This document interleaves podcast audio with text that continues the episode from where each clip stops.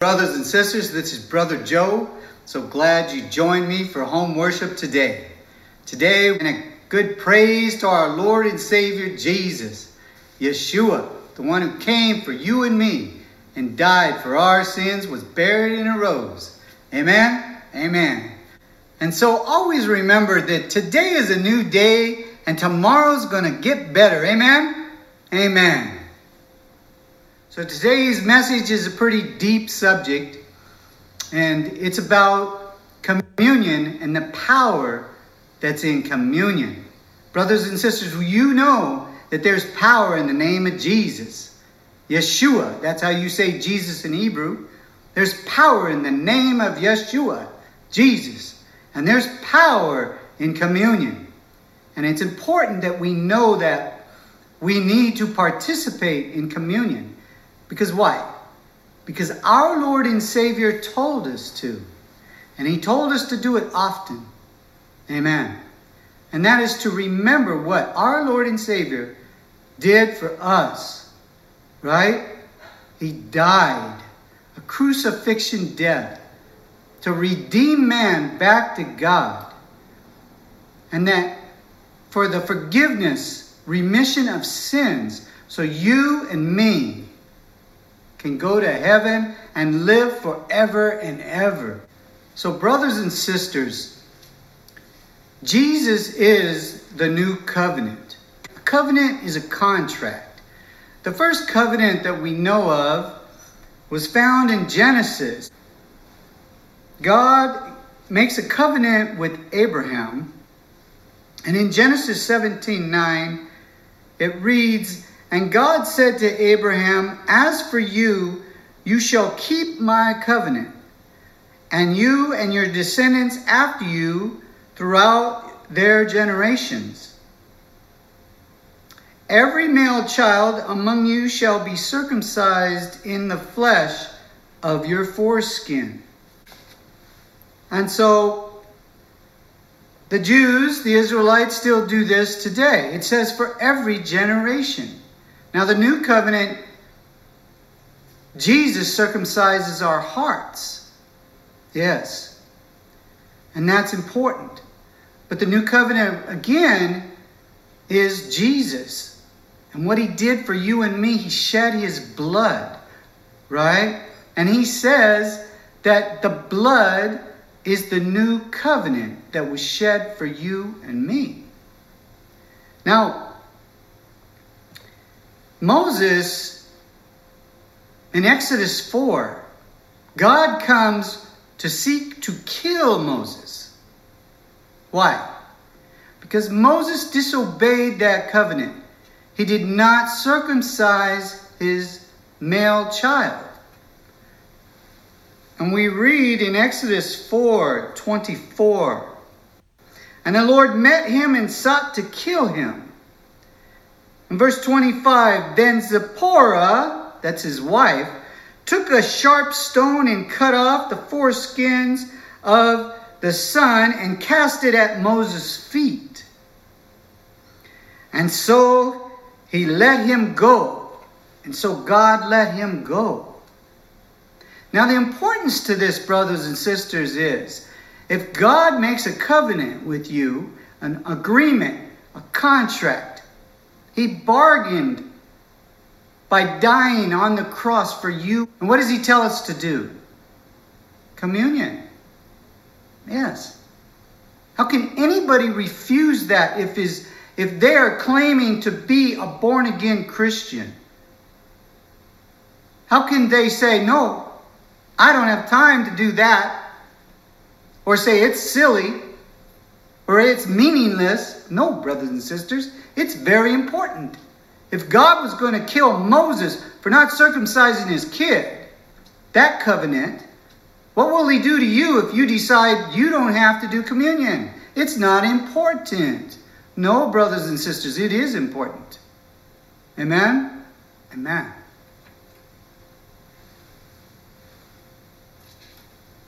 So now, when we first hear of communion, as Jesus is coming to Jerusalem to participate in the Passover meal. And so let's read a little bit about the Passover meal. Okay? And so if you have your Bibles today, turn to Exodus chapter 12. And we'll start reading verse 16 through 19. On the first day there shall be a holy convocation, and on the seventh day there shall be a holy convocation for you. No matter of work shall be done on them, but that which is everyone must eat, that only may be prepared by you. So you shall observe the feast of the unleavened bread. For on this day I will have brought your armies out of the land of Egypt. Therefore you shall observe this day throughout your generations as an everlasting ordinance. In the first month of the fourteenth day of the month at evening, you shall eat unleavened bread until the 21st day of the month at evening. For seven days no leaven shall be found in your house. Since whoever eats what is leaven, that same person shall be cut off from the congregation of Israel, whether he is a stranger or a native of the land. Now, brothers and sisters,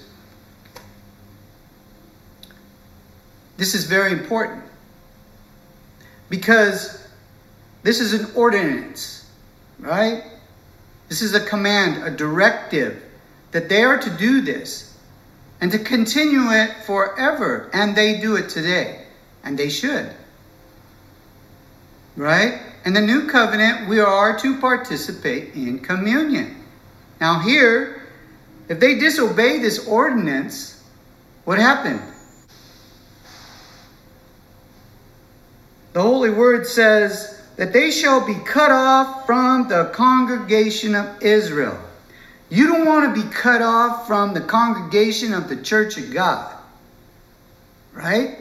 Yeah. So, he has made an ordinance, a directive that we are to participate in communion. How often? Well, let's look at it. Let's turn to 1 Corinthians chapter 11. We'll start reading at verse 23. For I have received from the Lord that which I also delivered to you that the Lord Jesus, on the same night in which he was betrayed, took bread. And when he had given thanks, he broke it and said, Take, eat. This is my body, which is broken for you. Do this in remembrance of me.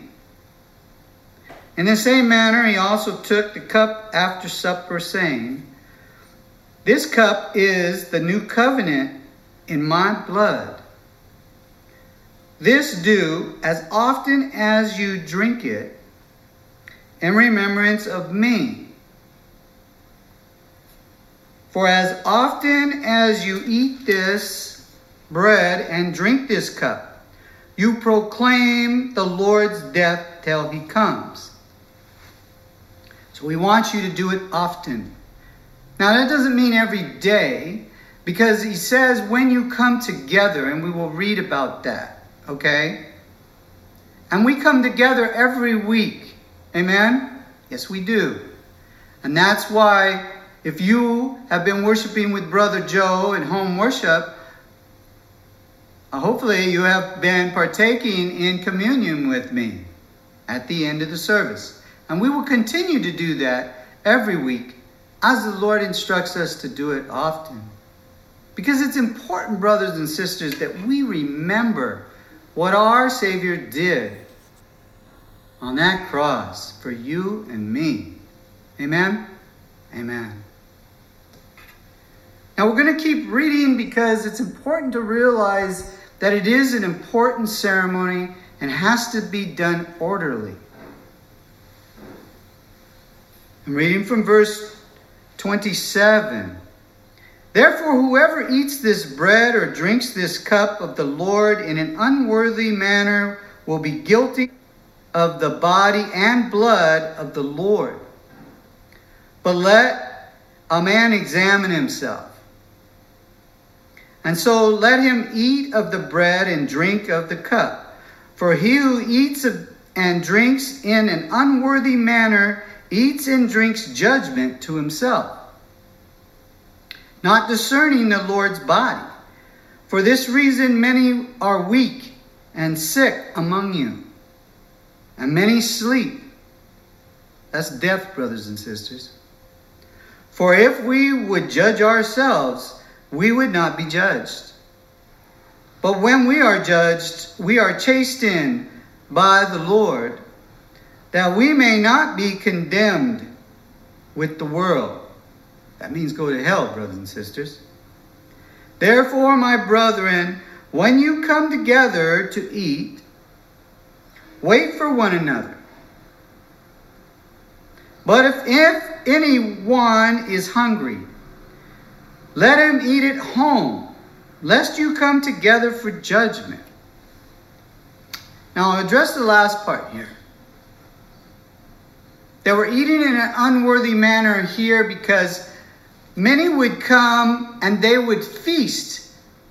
They would have their lunch. They would get there early and eat it all before the others would come and, and, and partake in communion. And so he's telling them not to do that. Right? If you're hungry, eat at home and then come and partake and partake together. One time I was at a church and the pastor said, We have communion over on the side there, so after church, feel free to just partake. What? Is that not doing the same thing? It's not a meal. It's a ceremony, a very, very important ceremony. And it has to be done together Right? It has to be done the way the Lord Jesus did it. Exactly. To the T. So important to do it correctly. Because what? It's an important ceremony that God has put on our hearts, mind, and soul to partake in. Amen? Amen. Now, in the middle of that passage, It says to examine yourself so that you don't partake unworthy. Now, what qualifies you to partake is you have to love your Lord God with all your heart, soul, mind, and strength. And you have to love your neighbor as yourself. And if you are that person, you not only qualify, but God is directing you to partake in communion. Amen? Amen. But if you're a non believer, you do not partake in this. It's not for you. Right? If you're a perpetual sinning, if you have sinning the way you did before you were saved, right? Remember, the scripture says if you sin willfully after you receive the knowledge of the truth, there no longer remains a sacrifice for sin. And that sacrifice was Jesus dying on a cross for you. So, if that's you, you got to make some changes. And then you can partake. Right?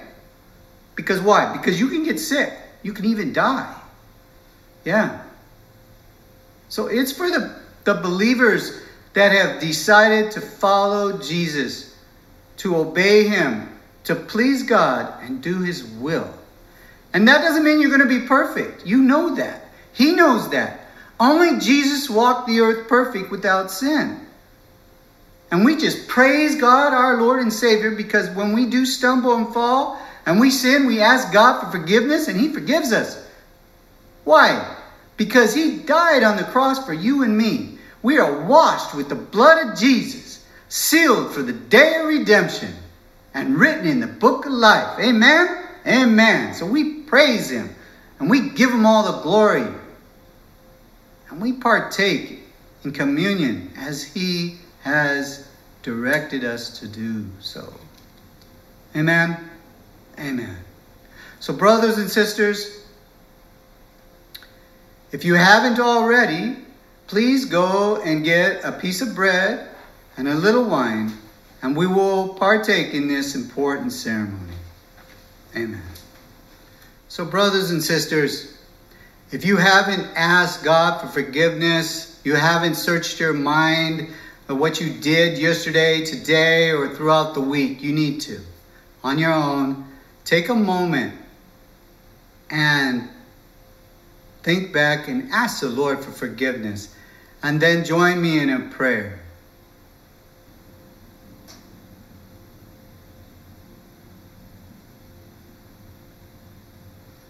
Dear Heavenly Father, we humbly come before your throne. We thank you, Lord, for sending your only begotten Son to come incarnated in human form, to die a sacrificial death for our sins, for the remission of sins, and to redeem us back to you. And we just thank you, Lord, so much. And we thank you, Jesus, Yeshua, for being obedient unto death, as God's will was. We just thank you, Lord. And we thank you, Father, for all things. We, we can never repay you, Lord, but we can do our best, Father, to please you and do your will. So please help us to do that every day of our life. And we just praise your name and give you all the glory, and your will always be done, Father, not ours. I pray this in the precious name of Yeshua, Jesus. Amen. Amen. So after the Passover meal, Jesus took the bread, he blessed it, he broke it, and he said, This is my body which is given for you. Do this in remembrance of me, and we'll eat together.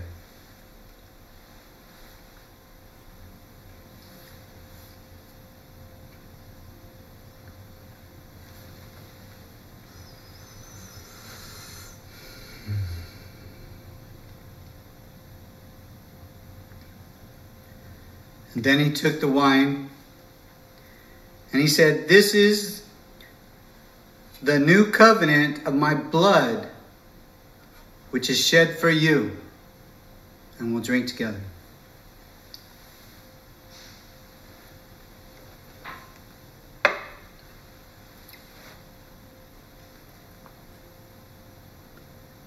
Brothers and sisters,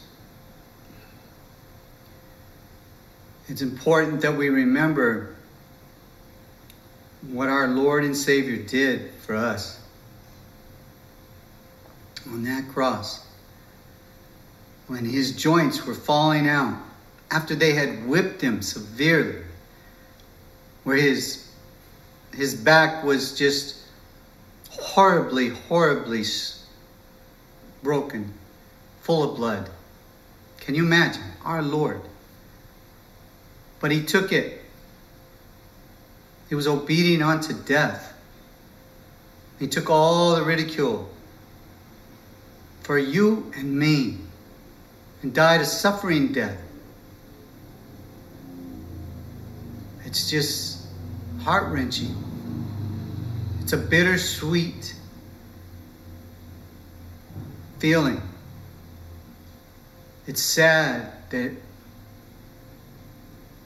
that it had to happen that way. If there was any other way, it wouldn't have happened. Trust me. But it was the only way for you and me to be saved. And he was obedient unto death. And our Lord sacrificed his only begotten Son. So let us go out and, and be the best servants that we can to better ourselves in grace and walk as Jesus did. So today is a new day, brothers and sisters, and tomorrow will get better.